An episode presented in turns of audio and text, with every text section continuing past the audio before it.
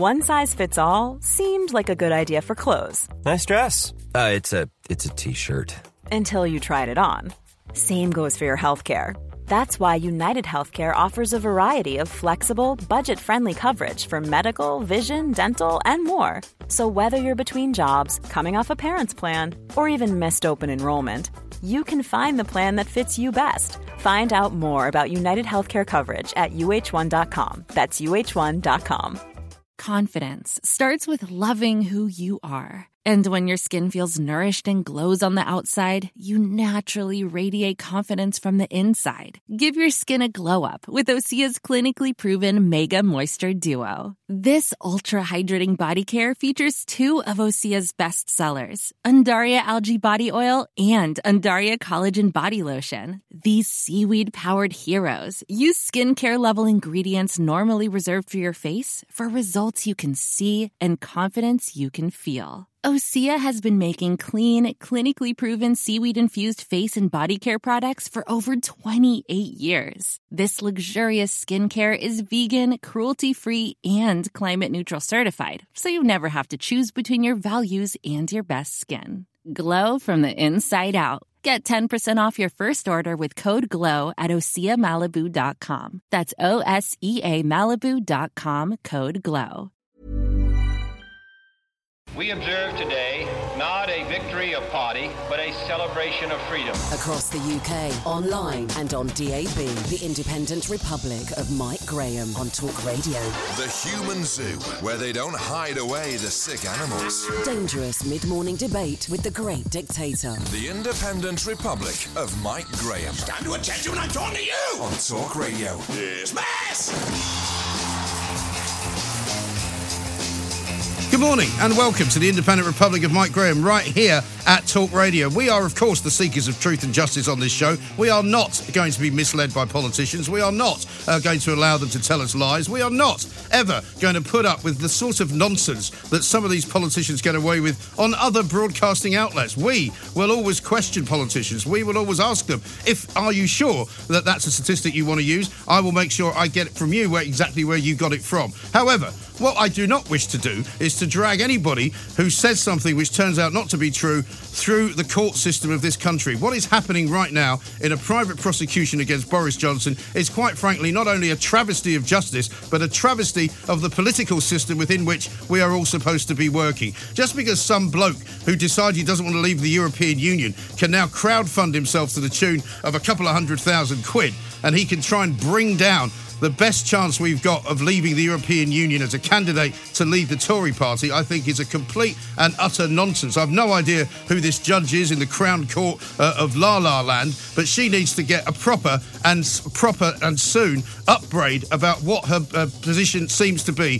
When she wants to operate as a judge, she does not operate as judge, jury, and executioner. The idea that Boris Johnson has somehow broken the unwritten law of politics by saying something which turned out not to be true, we might as well start locking up Anna Soubry. We might as well start suing Nick Clegg. We might as well bring David Cameron back and say, I thought you said this was one vote in a lifetime. I thought this was one generation that would have only one chance. What about George Osborne? He said there would be 500,000 people out of work by now if we voted to leave the European Union. Well, that was wrong as well. This is absolutely ill designed, badly managed, and completely misappropriated justice. And I think we need to stop it, and we need to stop it right now. 0344 499 1000. As Julie Hartley Brewer said, we don't want politicians lying to us, but it's our job to make sure that they don't get away with it. We don't need to start locking them up and prosecuting them just because we've got some secret agenda against them. 0344 499 1000. I know uh, that you're going to support me on this one. This is Talk Radio. I'm Mike Graham. It's the Independent Republic. The Independent Republic of Mike Graham on Talk Radio. Now, it's come to something, has it not, when you see headlines in newspapers in which uh, basically the former mayor of London, who wasn't even in the government, by the way, when he was campaigning for the referendum uh, to leave in 2016, is somehow now prosecuted by some guy who's got an axe to grind against the uh, leaving situation from the European Union. Uh, the character who we're talking about, of course, uh, is Marcus Ball. He seems to have got a, a bee in his bonnet. Uh, he's a sort of Gina Miller type figure who doesn't want us to leave the European Union. The problem we've got here is there's too many lawyers, too many experts, too many people who are trying to find ways of stopping us from doing what the public wants us to do. Let's talk to Bob Seely, Conservative MP for the Isle of Wight, a man we speak to a lot on this show, a man who normally will talk perfect sense. Bob, a very good morning to you. Morning, uh, that's very nice of you to say that. I hope to, to try to continue in that noble tradition. Well, indeed. I mean, listen, I'm, I hold, hold myself to account. I hold politicians to account. I take great pride in the fact if some politician comes on here and tries to sort of flam me with, with some ridiculous statistic, yeah. which I think is questionable, I question it. But seriously, yeah. we cannot surely be going down this road of prosecuting individual politicians for saying things which turn out not to be true. Yeah, no, it's really bad for our democracy. I mean, we could probably compile quite a good list of people who have knowingly lied about uh, about Brexit, uh, about the claims that all these damaging things that haven't come to pass, and we could probably spend the next few days going around making citizens arrests. Yeah, you know, Nick Clegg, George Osborne, David Cameron, some uh, ex-colleagues, some you know, some current colleagues. The list is endless. Yes. Um, so this is very politically motivated, and the problem is with our democracy at the moment is when those people who've lost refuse to accept the result, it damages democracy, and you get um, instability. You get people who refuse to play by the rules, and I think that is really damaging. And when I said I think it's uh, about having too many lawyers around, I think that really is quite an important point because there are always lawyers to be found who will be yeah. able to make a case for anything. But the idea uh, my, that, that, the idea that this, this Crown. Court judge has fallen for it, to me, is staggering. Well, yeah, I'm just wondering about about about this. I mean, I, I don't know if I'm, one has to be careful what one says when talking about the law and judges. But if judges become politicised, and I wonder if this person has, I'm, I'm not saying so, but I don't know. Um, if judges become politicised and are used by in political argument, then I think it's a really dangerous precedent, yeah. and it just weakens our democracy. One may or may not like a judge's politics, but judges need to keep politics out of their decision making. And actually. I, think she's wrong on substance, and I think she's wrong in the politics of this, but she's certainly wrong in the law uh, and it's a really dangerous and foolish step. Well, apart from anything else, just on the law and on, on the judicial situation, she made a point and made a very clear point that it was for the government not to campaign during referendums. But in fact, Boris Johnson wasn't in the government; he was the mayor of London. So yeah, you know, she's got that. She, she, makes the exception and then ignores it. Uh, I think she's hopelessly confused, yeah. and and and. Uh, uh, if this is the quality of, of judges in this country, God help us. Yeah, absolutely right. Because, like, like you say, we don't want to go down the American route, where I, have I've seen people going to local polling stations on on on vote on election day, voting for judges, voting for yeah. sheriffs, voting for police chiefs. Yeah, I mean, th- yeah, there's an argument. Okay, there's there's arguments for and against that, but what you what you certainly, I wouldn't, you know, on the whole, I wouldn't want that. Um, uh, especially not with judges, because you expect them to be properly vetted and not uh, vulnerable to popular whim, mm. for or against one's own position, whatever one's politics. You expect them to be independent and to uphold a non politicized version of the law. And when they don't, it is genuinely troubling. And I think this is a ridiculous, uh, a ridiculous decision. Yeah. I think it can be far more easily. I mean, if one was prosecuting politicians for lying, let's get the Treasury in the dock for all the claims they made uh, after the 2016 referendum, because that is provably false. And, and all the economic when, forecasts that get made by various chancellors uh, through the years. Uh, absolutely, and if I, you know, if I was a uh, governor of the Bank of England, I'd probably be getting my defence lawyers ready by now yeah. facing life imprisonment. Quite. I mean, uh, if I, you want to go down that route, yeah. absolutely. I mean, as a general kind of philosophical point, have we reached this kind of nadir now in British politics where there is no such thing as truth? Because you know, your truth yeah. isn't the same as my truth. His truth is different from from her truth. It's ridiculous. I think there's a lot of silly noise and damaging noise, and a lot of insults being fly, uh, uh, flying around. And if you look at some people who are hard over Remainers, I think their their contempt for the vote and their contempt for the people who voted is genuinely an extremely unattractive thing mm. to see, uh, and their contempt for democracy. It comes back to the original point. Democracy works when everyone accepts the results, and if some people don't accept the results and think that people are too stupid or too old to have a valid opinion, then you, you, sort of get in the realms of a very sort of fascistic mindset where some votes count more than others, and you're going to count your votes more than other people's, and then you're in real sort of you know Eastern Eastern European mm. territory in the bad old days. Yeah, exactly right. And a lot of people do fear that that is where we are headed because I was having a conversation with somebody last night about this. The bottom line for me is that if you want to encourage a sort of Donald Trump esque candidate to emerge out of the wilderness, this is exactly how you do it because people lose faith in the system, they lose faith in democracy, they lose faith in the way that people uh, are represented in Parliament, and the fact that somebody like John Bercow yesterday announces in America uh, that he's actually thinking he might just hang around for the pre- precise purpose of blocking Brexit. People are going, what is going on? Yeah, it's it's it's it, it's really bad. I'm not quite sure where to where to start with that. We, yeah, uh, uh, uh, this is. I mean, for, for my for my political party's part, this is like a marriage that's gone wrong, and one side has done something really dumb. Hmm. We've basically said to our spouse, whether it's a he or a she, love, you know, you're going to decide this issue, and we're going to respect you. Our spouse has come back with a decision that maybe we weren't entirely expecting. I mean, I voted for Brexit. I'm happy with it.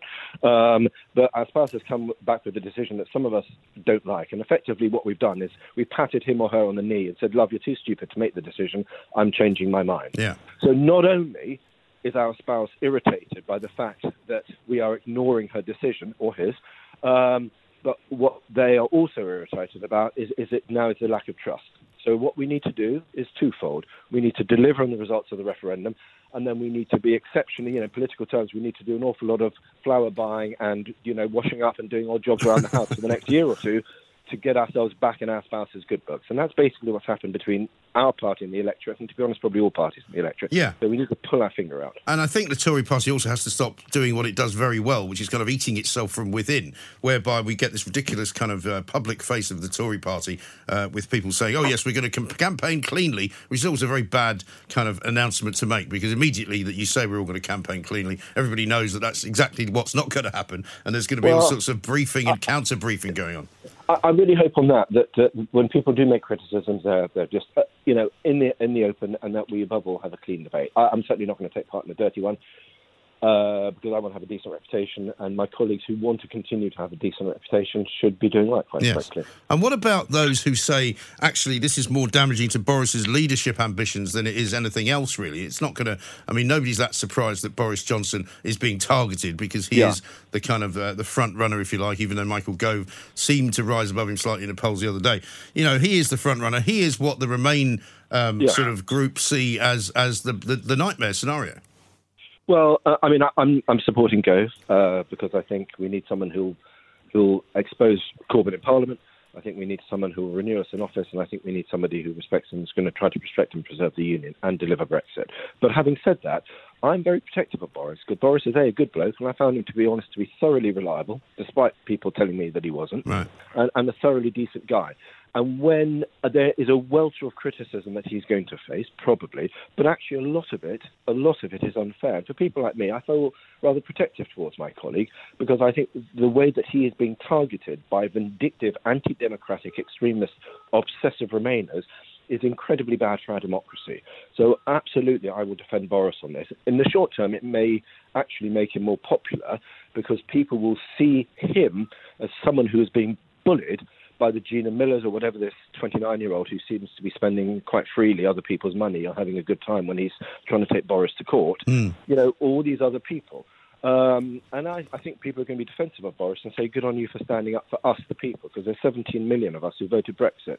Well, this could all backfire horribly uh, on, on the guy who's bringing the action, couldn't it? Because at the end of the day, Marcus Ball uh, is now going to have his life turned upside down by the newspapers. The Daily Mail today's got a piece about uh, how he managed to take twenty-four thousand pounds out of the fighting fund to pay himself. You know, he's not going to be painted in the finest light because whatever he may say, he's not doing this f- to save democracy or to stop politicians lying. He's got Uh, an- uh, a secret agenda.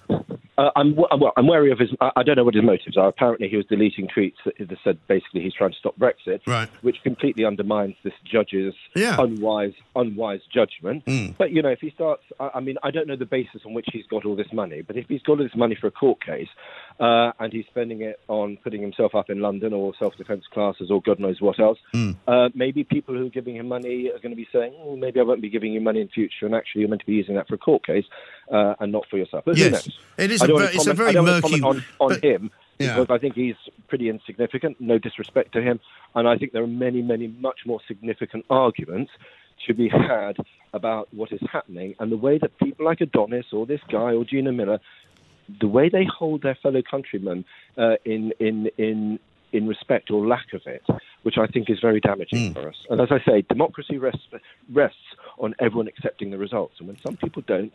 Then that is a bad thing for the stability of our political um, Yeah. And also, no matter how bad our system may have become, um, it is still a system which works. It is still a democratic system. None of these people, like Lord Adonis, uh, like um, Gina Miller, like this guy, as you Yep. say, are uh, you can't do anything with them. They're not elected representatives of the people. Adonis tried to become one, and guess what? They didn't fancy that very much, and so he's never No, been it- elected anywhere in his life. It's, it's really bizarre because he was saying that the BBC, well, he put out a tweet this morning. He said the BBC should be up in the dock or something. Oh yeah. So not only does he want Boris tried, but he wants the BBC put on trial as well. Uh, and considering there is a, a, a you know recently accepted to be a sort of soft left, slight bias on the way the BBC does things, you know we can all live with it. It's not the end of the world. For a Remain campaigner who was a member who was standing for the Labour Party at the time, now to say that the BBC should be put on trial, I mean this is just just incredible. It really is absolutely unbelievable. And also, who is he speaking for? You know, with whose uh, authority does he issue these dictums, and why should we do what he wants? I think he's speaking to other people, uh, basically sort of urban elites and people who um, are really obsessed by Remain, for whom membership of the European Union is, is a sort of ideological step rather than just practical trading and political arrangement, um, and who are resting a great deal of psychological and emotional energy on on being part of it. And the British people voted against it. I'm afraid to say some people just can't accept the results. And is there I any wish- is there any would. part of you which now sees uh, a second referendum looming up large before we see maybe another general election? Because in the end, it might be that the Leave voters or the Leave, um, um, you know, the Leave side, if you like, for want of a better word, should just say, all right, then let's have a second referendum because Leave's going to win it anyway. Well, okay, I'm trying to. The only logical, well, okay, the best thing that I can do, in my own opinion, is to stick to what we said in our manifesto. And I haven't got it in front of me, but it was basically we will leave and we'll, we'll try to get a deal. Mm. So I want to leave with a meaningful Brexit deal. That means probably not a customs union, unless at the next election we absolutely have the chance to turn that into something much more than a customs union. But even that, I'm pretty uncomfortable with. I want us to leave on the 31st of October because we told the British people we would leave. I didn't vote for the extension, and I'm uh, I'm not happy that we've got an extension up till the 31st. I felt we should have left with or without a deal because we need to. The most important thing now is not so much Brexit, but it's actually our relationship with, with the, the people of this country. And it's about delivering on the promises that we made. And the British people gave us an instruction. At the general election, they gave us another instruction because 80% of votes went to the two major parties, both have said, we respect the result. And last week, they gave us another. th- th- At this point, they're shouting, they're not telling us what they want us to do, they're shouting at us what we need to be doing. And some of us, I'm afraid to say, including senior members of the government, are still tone deaf to what they are being told by the British people. They're still not getting it, is a lot of the messages I'm getting on Twitter. Bob, as ever, thank you very much indeed. Bob Seely, Conservative MP for the Isle of Wight, supporting Michael Gove for the leadership of the Conservative Party, but does not agree that Boris Johnson should be targeted in this way uh, by this character who seems to think that it is God given right to protect democracy single handed. I mean, who is this Marcus Ball character? I want to know. 0344 499 1000 is the number. This is Talk Radio. The Independent Republic of Mike Graham on Talk Radio.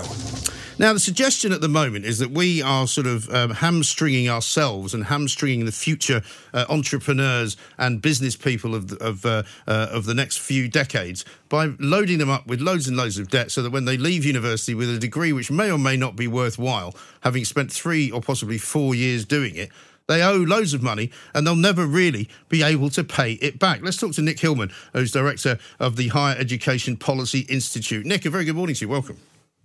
Morning. Thanks very much indeed for joining us. I think there's there's probably no doubt. I think everybody would agree that we've now got a situation where too many people have got too much debt, uh, and they're never really going to be able to pay it off. Well, say that, and it seems logical, but young people have been voting with their feet and going to universities in very big numbers. And the report, I mean, for me, it feels like Christmas Day today, a 250 page report on the finer details of higher education. you know, it, it, it, it's fantastic. And it really goes into a lot of detail. And one of the things it says is actually it, it thinks too many people might have been going to university and not enough to further education colleges, you know, which is a contentious argument, but they've got some strong evidence. Yes, I think that's true, though, because as I say, I mean, when I, I seem to recall, and, and, you'll correct me if I'm wrong here on the statistics, but when I went to university back in, uh, I don't even want to say the late 70s, but it was the very late 70s, um, I think it was only about 5% uh, of, the, of, the, of the, the, the, the then sort of teenage population was going. And then it rose up to about 30%. And I think now it's, it's over 50%, isn't it? It's almost bang on 50%. So yeah. it's been growing almost every year since you went. Right. Uh, and it's almost about 50%. So, um, you know, employers recruit graduates, they pay graduates more, but the feeling which is in the report is that we're not so good as a country at technical, vocational education. So we're sending lots of people through universities to get arts degrees like I did, uh, and maybe not enough uh, of the skills that employers say are currently in shortage. Right. I mean, funnily enough, we're going to be talking later on in the show about how we need um, uh, more vets in this country. Apparently, I hear all the time that we need more nurses, we need more doctors. You know, we need more people who are skilled in one particular field. Uh, but at the moment, it's a field that we keep uh, sort of encouraging people to come in from abroad to do. Yes, and it's interesting. All three of those occupations have very high training costs. Yeah. So obviously, training a doctor or a vet takes a long time and costs a lot of money. So there are some artificial restrictions. You know, the government says they'll only fund a certain number of doctor places each year. And you know, if I'm not I'm not making pro or anti-Brexit point, but if Brexit means it's harder for employers to recruit people from abroad, we are going to have to recruit more people here. Mm, exactly right. And is it possible, for example, to dissect the higher education sector more? Because presumably at the moment there's a pretty standard fee. Because one of my sort of problems with the Blair encouragement of universities to, to become businesses, if you like, which is what many of them are, was to say, oh, you can charge up to £9,000 a year, which of course they all immediately did. I mean, nobody was going to go, oh, well, we, can, we could charge 9000 but we're only going to charge you five so you're well. Blair introduced three thousand pound fees maximum, and they all charged that. Then the coalition introduced nine thousand pounds, and they all went immediately right. to the maximum. And the report is worried about that. So what they say is, look, nine thousand pounds is actually not enough to train a doctor or an engineer, but it's more than enough to teach uh, a, a, a, classroom subject like history right. or English language. So I guess I guess what I'm saying is, should the universities themselves, the the institutions, not be better at sort of pricing different degree courses differently? Well, what they would say to you is, look, the more money we have, you know, we're not a profit-making company. The more money we have, then the better the education will be because we will reinvest the money in people's education. But what the report's worried about, and this is fair, is that people are taking on debts that are so big, most people aren't paying them back in their entirety. And so what the report says is have lower debts for all, but have slightly bigger government contributions to universities to cover those extra teaching costs. Mm. And extend the repayment period, which may be unpopular, but extend the repayment period so that more graduates pay off the whole of their loans. Yeah. I mean, a lot of people say to me, and many people have tweeted me today about this, that the big problem for a lot of people is the interest. And if the interest was either less, uh, reduced, or done away with altogether, that would be fairer. Yes, the interest can be high, so it can be 3% above inflation. Right. So some years that can be 6 7% interest. And what the report today recommends, which I think is sensible, is get rid of real interest, at least for people while they're studying. Mm. Because what happens is you leave your degree, open your first statement from the student loan company, and you're shocked by how much interest has been added. Yeah. So they say don't get rid of interest for everybody, but at least get rid of it while you're studying. Yeah, and also the kind of the fear factor is something that people worry about. I mean, I was talking to some of the people in the office here, you know, who've gone through the system, and basically, if you've got a debt that's hanging over you, albeit that you might be thinking, I don't have to pay it back. Uh, absolutely, it's not that important. You know, I'll, I'll, make enough money one day and finally I'll do it. You know, but there's nothing worse than having a kind of, it's almost like an albatross around your neck and you can't forget that it's there. Yes, I think that's fair, and the loans will come down if the report is implemented because, for example, maintenance grants will come back in. Um, but I've got to say that fear that the people in your office express is much more common among parents than it is among students mm. themselves. Students put off the worry for another, excuse me for another day, whereas the parents do worry about it for their young children. Right. Now, also, here's how about this, and you probably know this being a, a, a, sort of an education specialist, but in Spain, apparently, the system is that you, you get rewarded for doing well academically. So, for example, if you do uh, get a distinction one year, get a sort of you're, you're, aiming for a first, your fees will actually be reduced the following year. That seems to me to be a great idea. Yeah, I have heard that idea floated before, and you had it in introduction. It is interesting. I don't think it's perfect because, for example, what if your parents die while you're at university? It screws up your academic achievements, even though you may be working quite hard, or you're you're having to work very long hours in a shop because you haven't got enough money to pay your rent. So you have to be a bit careful with mechanisms like that. But I, I think it's certainly right that if people do well educationally, it's right that that's rewarded in some way or other. Our system tries to reflect it by saying, well, if you get a better paid job afterwards because you've done better, you'll pay off your loan more quickly. But of course, if you go become a nurse, you might be a brilliant student. You're never going to be that well paid because as a country, we've chosen not to pay nurses. Mm uh, may be enough. Right. And as far as the actual repayment uh, system goes, presumably there's going to be a lot of people. We're hearing from this report that many people will still be paying it off in their 60s. There'll be people who unfortunately never pay it off, or maybe who die a bit younger. There'll be people who just don't ever pay it off.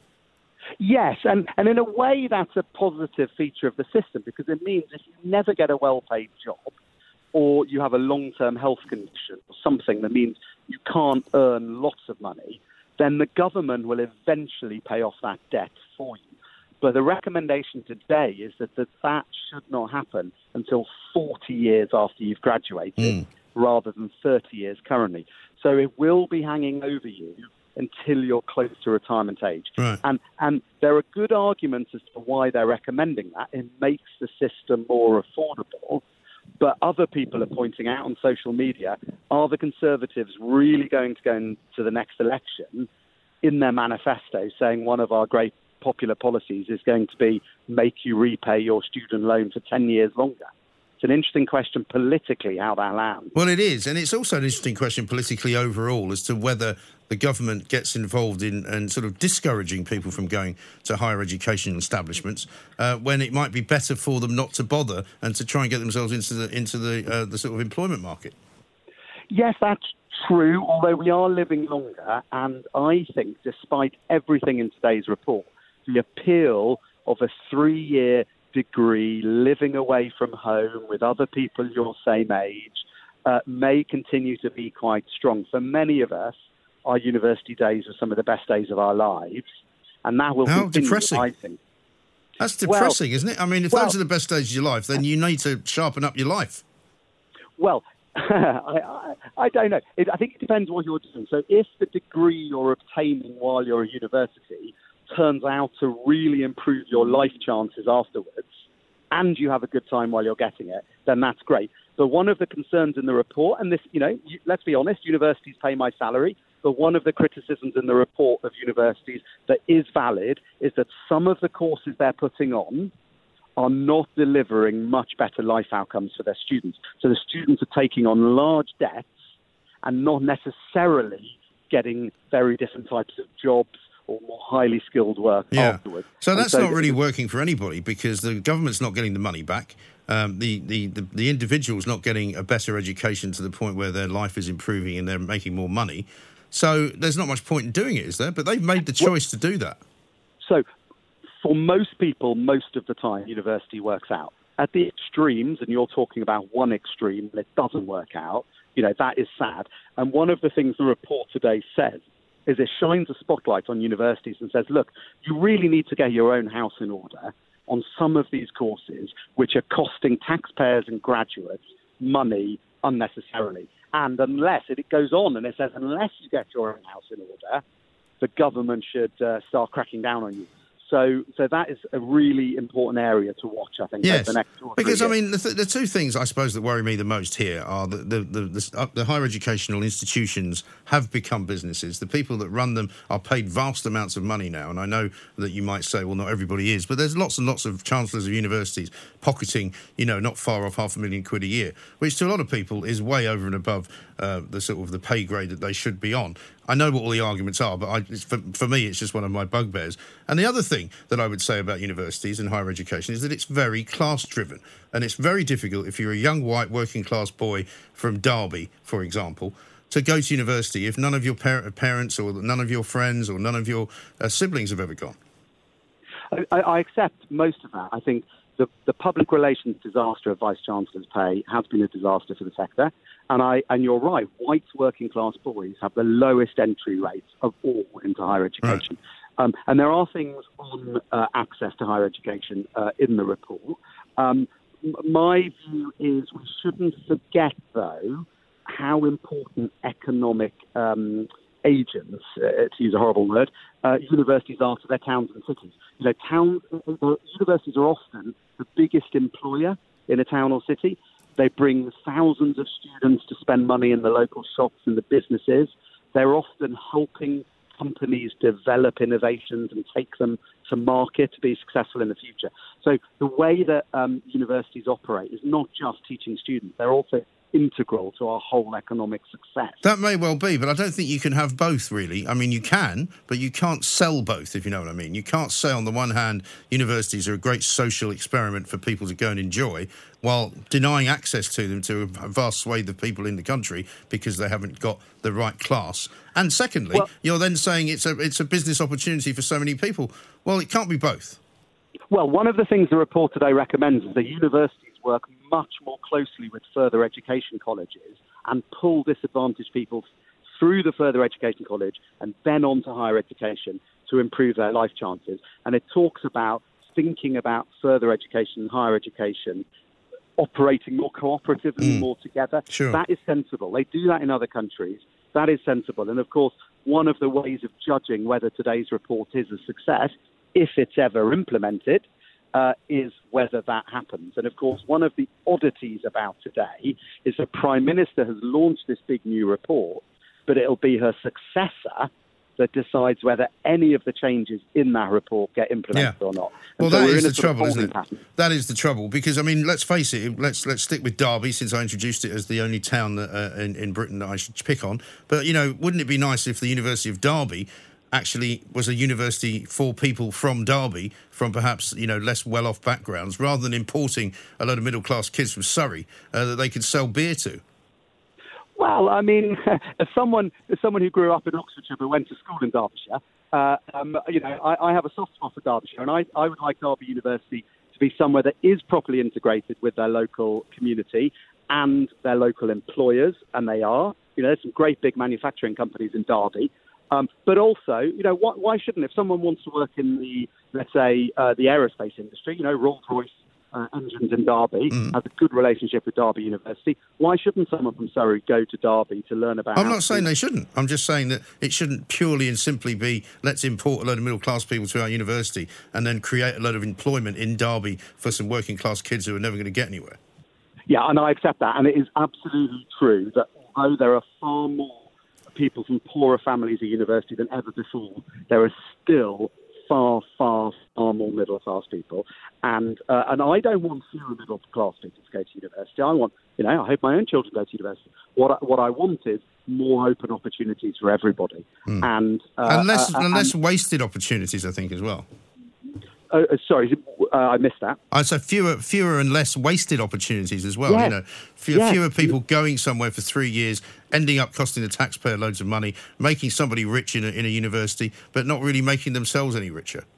Yes, and, and one good thing the government has done is make the data much more available. So it's now possible for people to find out which courses lead to really good outcomes in the labour market and good salaries and, and secure work, and which ones don't.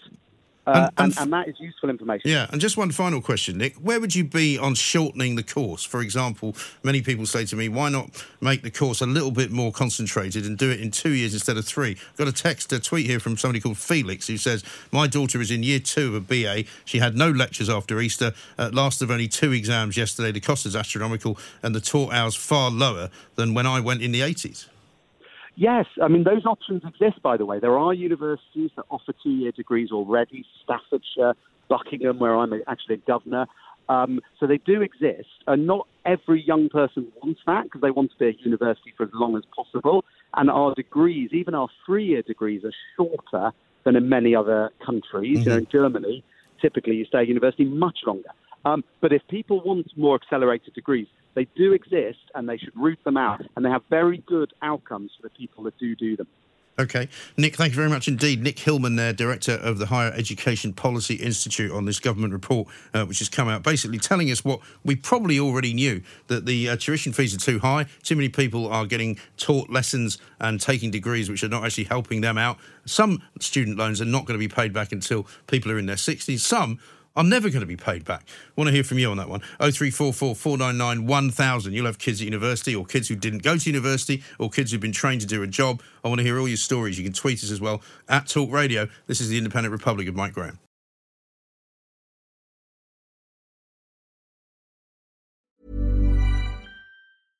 Hey, I'm Ryan Reynolds. At Mint Mobile, we like to do the opposite of what Big Wireless does. They charge you a lot we charge you a little. So naturally, when they announced they'd be raising their prices due to inflation, we decided to deflate our prices due to not hating you. That's right. We're cutting the price of Mint Unlimited from $30 a month to just $15 a month. Give it a try at mintmobile.com slash switch. $45 upfront for three months plus taxes and fees. Promote for new customers for limited time. Unlimited more than 40 gigabytes per month. Slows. Full terms at mintmobile.com.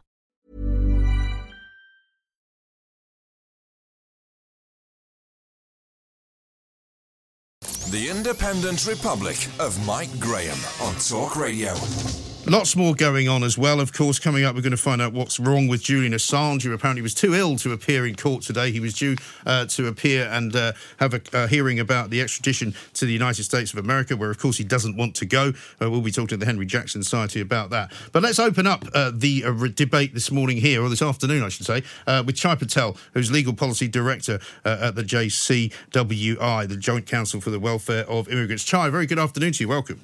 Good afternoon. Thank you so much for joining us. Now, we've heard an awful lot about um, how the government's going to change the, the rules on certain uh, types of immigration, on certain types of freedom of movement, that people will have to come here uh, only if they can promise that they're going to be making more than 30,000 a year and all of that kind of stuff. This is a slightly different report, is it not, in which we're being told that specific jobs are needing to be filled, specifically vets for some reason, uh, and some others.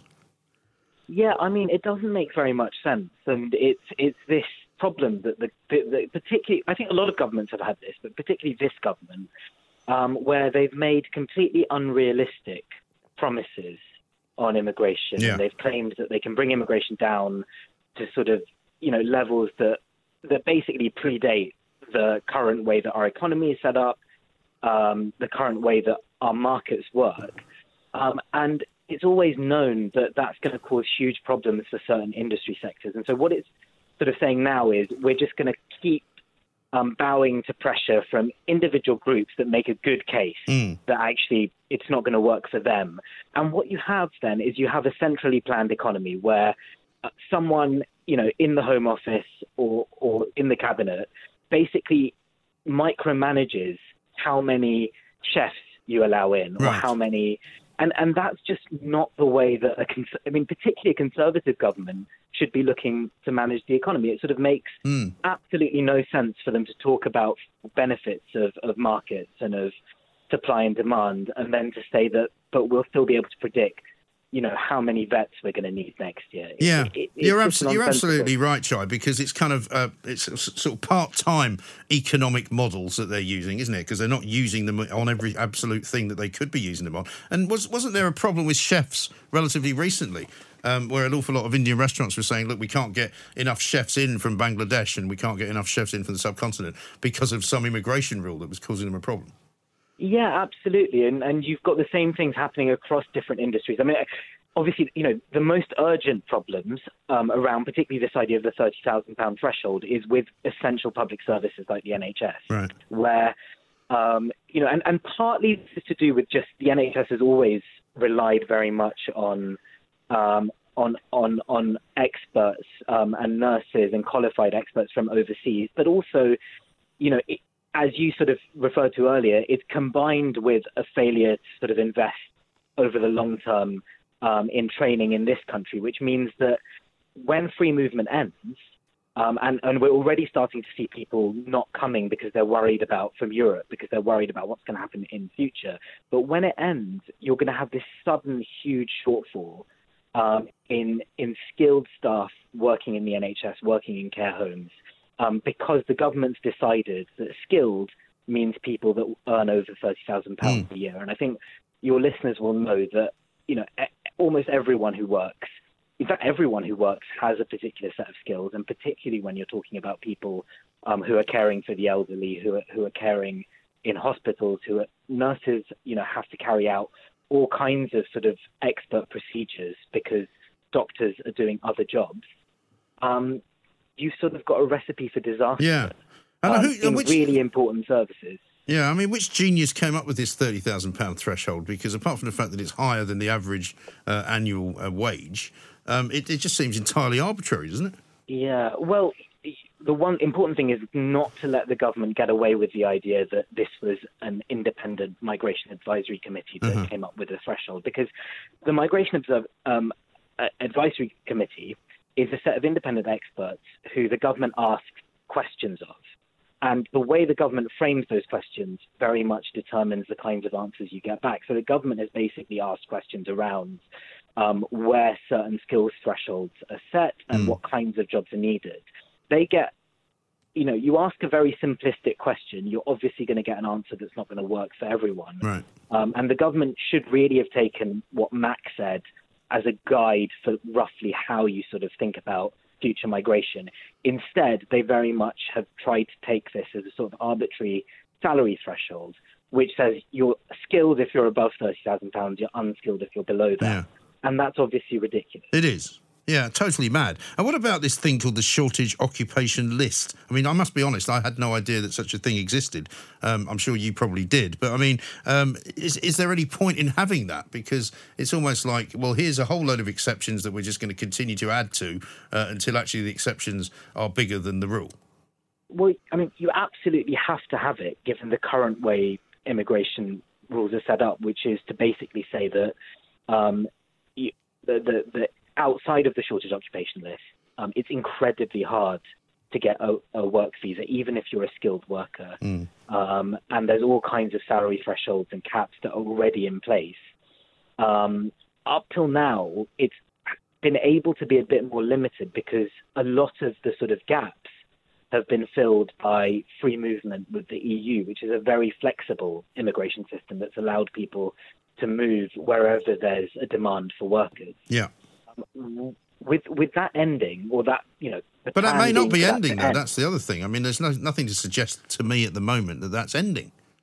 Um, well, yeah. I mean, and I think that that's something that needs to be taken into account. Even with even with free movement in place, there's always been a need for, for workers that, that come from overseas because, you know, from other countries outside Europe. And the shortage occupation list has been a way of preventing certain industries from, you know, really going to the wall because of the restrictive immigration controls. But it's, as we were saying at the beginning, it's just a terrible way of, of doing things because it's bureaucratic. It adds red tape. It means that you've basically got um, ministers and you know civil servants who have often no understanding of, of the industries in question deciding how many workers they're allowed to have. Right. And also, no real understanding of the jobs that they're wishing to fill. I mean, I'm seeing uh, examples of professions on the list which include geophysicists, mining engineers, 3D computer animators, games. I mean, these are pretty specialised jobs. Uh, cyber security experts. I mean, what if they get a load of applications from Russia? Are they just going to rubber stamp them and go, yeah, that's I fine? mean, well, exactly. I mean, I, I think this is one of those things where it's just it doesn't make sense to have, um, uh, you know, a, a bureaucratic office in Whitehall um, deciding which particular kinds of program are allowed in to the country. Right. That's that's something that needs to adapt to you know what's happening um, in the real world, and, and there's absolutely no way that they're going to be able to keep up with with that flow of information or have the expertise they need to know what's going to be best for the economy, what's going to be best for businesses Right. that are trying to grow, um, that are trying to grow and meet the needs of a global market. And so, what long? I mean, long term, I suppose, which I know very few governments ever really even look at, rather than uh, barely mention the phrase long term. But I mean, we should presumably, because we keep hearing that there's going to be a shortage of GPs in the future, a shortage of nurses, even worse. So where you know where is the kind of the, the long term thinking from this government or any government saying, well, surely if we're so reliant upon other nations to supply our workforce, maybe we should get better at training our own people up. Yeah, I mean, it's a two part process. And I think the problem with the government is that they've always been putting the cart before the horse, which Yeah. is to say we need to restrict immigration, and then somehow magically that will mean um, that British people will get better jobs. And in fact, if you restrict immigration, it just means that businesses contract, they move overseas, um, they can't grow in the way that they want to. What you need to do is have a flexible immigration system that, that treats people humanely, that works for people, and combine that with a genuine investment in the long term in education, in skills training, in apprenticeships, in all of the things that have been defunded in recent years that mean that people in this country who grow up in this country, um, who are educated in this country, are sort of are free to go for jobs here or to go f- compete for jobs abroad if they want to move Yeah. as well. Um, and that's the sensible way of doing it. And instead, what we've seen is just the government thinking, and, and particularly under Theresa May, thinking that if you're just nasty to immigrants, somehow that solves the problems that we've been creating at home. Well, I mean, politicians love a good, uh, you know, crackdown on immigration, even if it means absolutely nothing, uh, because they think it sounds good and they think it might get them a few more votes in the next election. But the bottom line is, for example, I was talking to uh, George Elphicke the other day, the MP for Dover, about these people coming from uh, uh, Iran and Iraq in dirigible boats, right? And uh, in the end, apparently, the people who have come here are still here because they can't be sent back, and they're coming to this country illegally. I mean, it's not illegal to claim asylum. Um, so I, I, I would sort of dispute that slightly. I mean, anyone is entitled to seek asylum, and obviously, at the end of that process, it's up to, up to the Home Office and the government to decide if they're genuine, um, if their claim is, you know, is, is genuine or not. No, but my, my point is, is no, my point is, Chai, that they're coming here Yeah. from from countries from which they cannot be sent back to. So therefore, once they come here, there is no judgment to be made about them their right to remain because they can't be sent back. So they remain. Simple as Well, that. I mean, that if if they can't be sent back, I mean, the reason they can't be sent back to Iraq is because it's it's it's it's a very dangerous country, and people, you know, are fleeing persecution from there. Um, so that does suggest that their claims are genuine. No, no, I get all that. I'm not. I'm Yeah, not. yeah, I'm, yeah, I'm- yeah, I mean, it's a different argument. All I'm saying is, is that you know they're making it much more difficult for people who are coming here to work than they are for people who are coming here for other reasons and who may be coming here illegally, which tells you the system isn't working very well.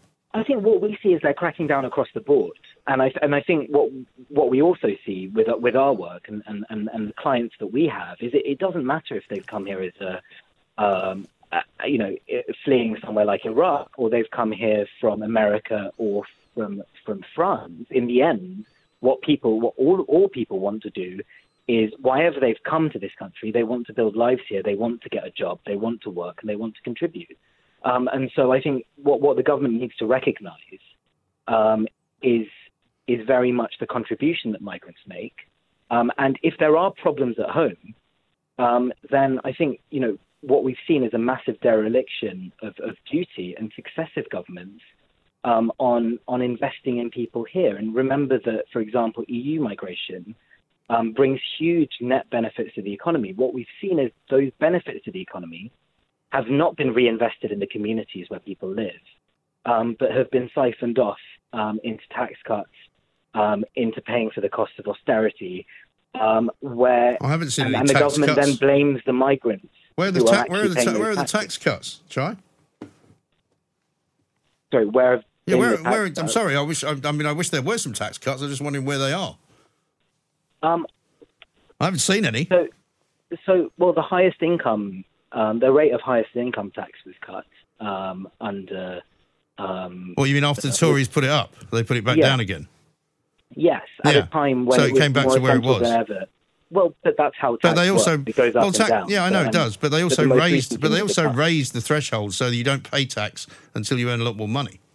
So it which swings benefit, which, which has been a benefit to people in work. But remember, the poorest people in this country are the ones who were already below that threshold in the Sure, first place. but it's a good thing, isn't it? It's a good thing. It's a good thing. terms- Yeah, but it's a good thing that you could now earn twelve thousand pounds without paying any tax for everybody, isn't it? Um, it might well be, and I'm, I'm not sorry. I, I'm not. I'm not saying that that's not not a good thing. What I'm saying is that when you have um, migrants contributing to the economy, then their contribution needs to be recognized. And if there are problems with investment in communities, like, and you were talking about education and you were talking about our failure to have a good school system, um, then Well, I'm- well, I'm it's, talking not, it's about- not good enough for the government to blame migrants. Well, I don't think they um, are. For the failures of I don't investment. think they are. What I'm saying, I'm not. I'm, I'm not Yeah. trying to have an argument about migrants or migration. Mm. What I'm saying is, is, if we are in such a poor state in this country that we need vets to be imported from overseas, then we're not training enough vets. It's quite simple. I agree. Simple. Well, you know, it's not about whether we should stop immigration or not. It's just about a much more broad and sensible policy that no government up to now, uh, in my lifetime, has ever done. No, I agree with that. I mean, wh- the only thing I would say to that is that, of course, you should be training more people in areas where you need to and where people want, um, you know, to, to work in those professions. But it's also not true to say that. I mean, we have always relied um, on on immigration for very essential parts of our, our economy. The NHS would never have existed if it wasn't for, um, you know, Caribbean and people from the Indian subcontinent coming, you know, throughout the entire history of the NHS to work there because there have never been enough doctors and nurses who have been trained um, to fill Yeah, spaces. but don't you think i- that in if, that. if you keep doing the same thing over and over again and failing, uh, that they should change it? But listen, Chai, we've got to run because uh, we've over we've overspent our time. Thank you very much indeed, Chai Patel, a legal policy director uh, at the direct at the Joint Council for the Welfare of Immigrants. You know, some of the things he says are true. Some of the things he says are not quite right. I have to say. Surely, if we don't have enough doctors in this country, we train more of them. Simple as that. You don't keep going. Oh, we have to keep importing them from other countries because we haven't got enough. We've got plenty of people here. We've got plenty of people going to university here, but there's not enough of them becoming doctors. So why can't we fix that? 0344 499 1000 is the number. This is Talk Radio.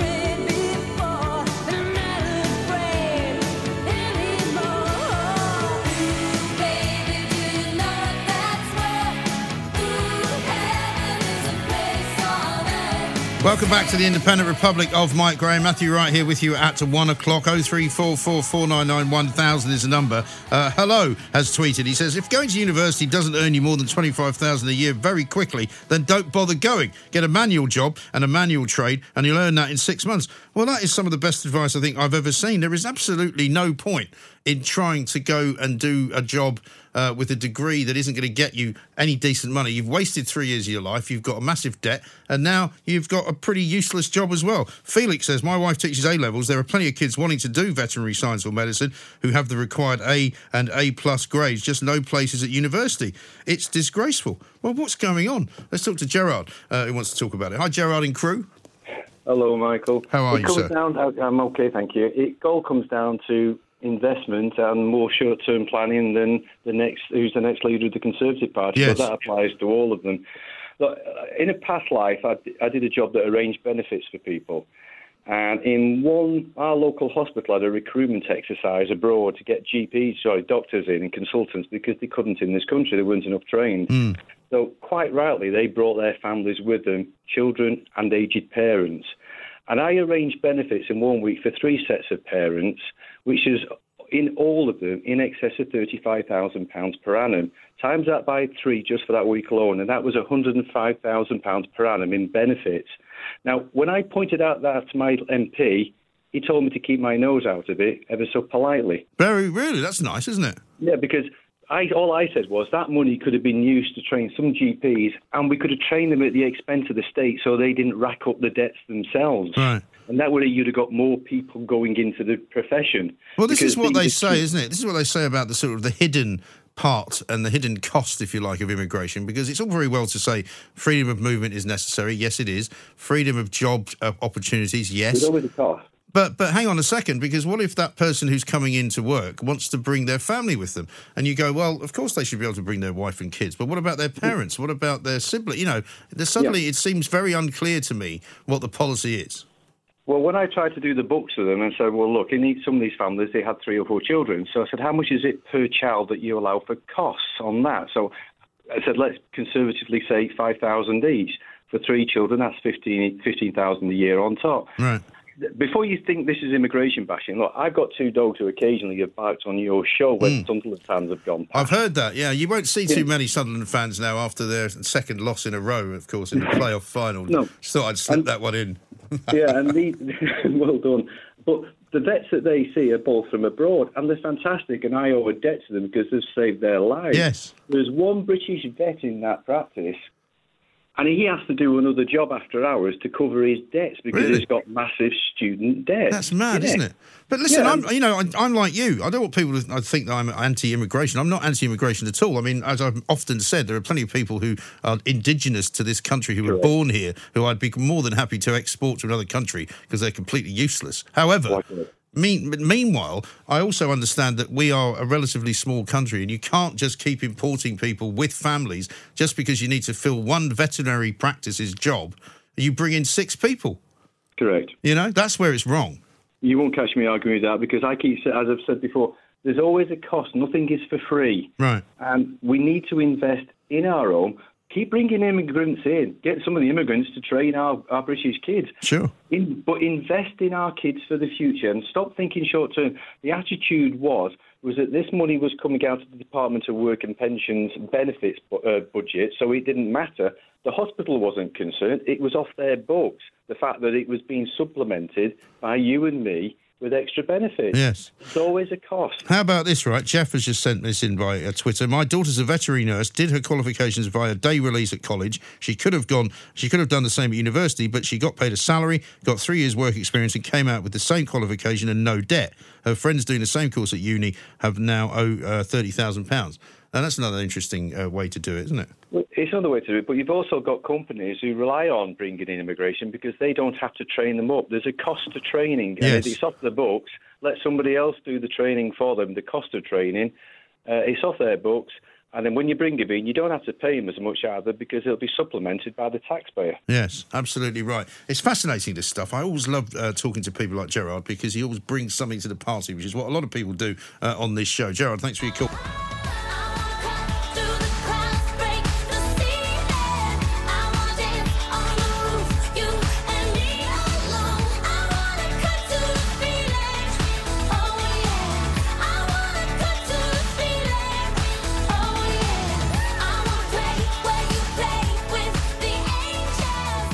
This is the Independent Republic of Mike Graham. It's got a Spice Girls vibe to the show today, isn't there? It's a sort of, uh, there's a very much of a feminine touch going on, which is very nice. 0344 499 1000 uh, is the number to call. We've got lots and lots of uh, uh, people to talk to. We haven't got a great deal of time to do it. And Matthew Wright coming up, of course, at one o'clock. We'll be bringing you uh, all sorts of things throughout the day here uh, at Talk Radio. He's in the company of Kevin O'Sullivan. We're going to speak to Mark Dolan in a moment about the comedy brain, which appears to have gone missing. I don't know where, why or where it is, uh, but uh, let's talk to Rudy first in Exeter. Hello, Rudy. Hi, Mike. Nice to speak to you again. Nice to speak to you. What do you want to say? I want to say that I'm really annoyed about this person prosecuting um, Boris Johnson, and he goes with this line that it's he doesn't know people that lie. So why isn't he taking out a private prosecution against George Osborne that lied continually? Uh, that you know people are going to lose their jobs. Yes. The GDP is going to go down. This is going to happen. That's going to happen. And he was the Chancellor of Exchequer that had access to all the information. Hello. Hello. Hello. Across the UK, online and on DAB, the Independent Republic of Mike Graham on Talk Radio. If you enjoyed that, be sure to catch the whole show 10 to 1 Monday to Friday on Talk Radio via DAB, online, or via the Talk Radio app. If you have an opinion on the stories we cover, we'd love to hear from you. Call us 0344 499 1000 or tweet at Talk Radio during the show to have your say. The Independent Republic of Mike Graham on Talk Radio.